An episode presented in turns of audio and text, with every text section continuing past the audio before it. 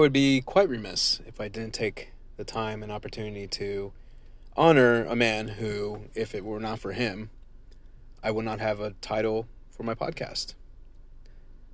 A man who, if it were not for him, again, I would not have countless moments of annoyance and deep sighs directed towards people who decide to use one of his writings in order to elicit pain from me and amusement for them. All joking aside, happy birthday, Doctor Seuss, wherever you may be.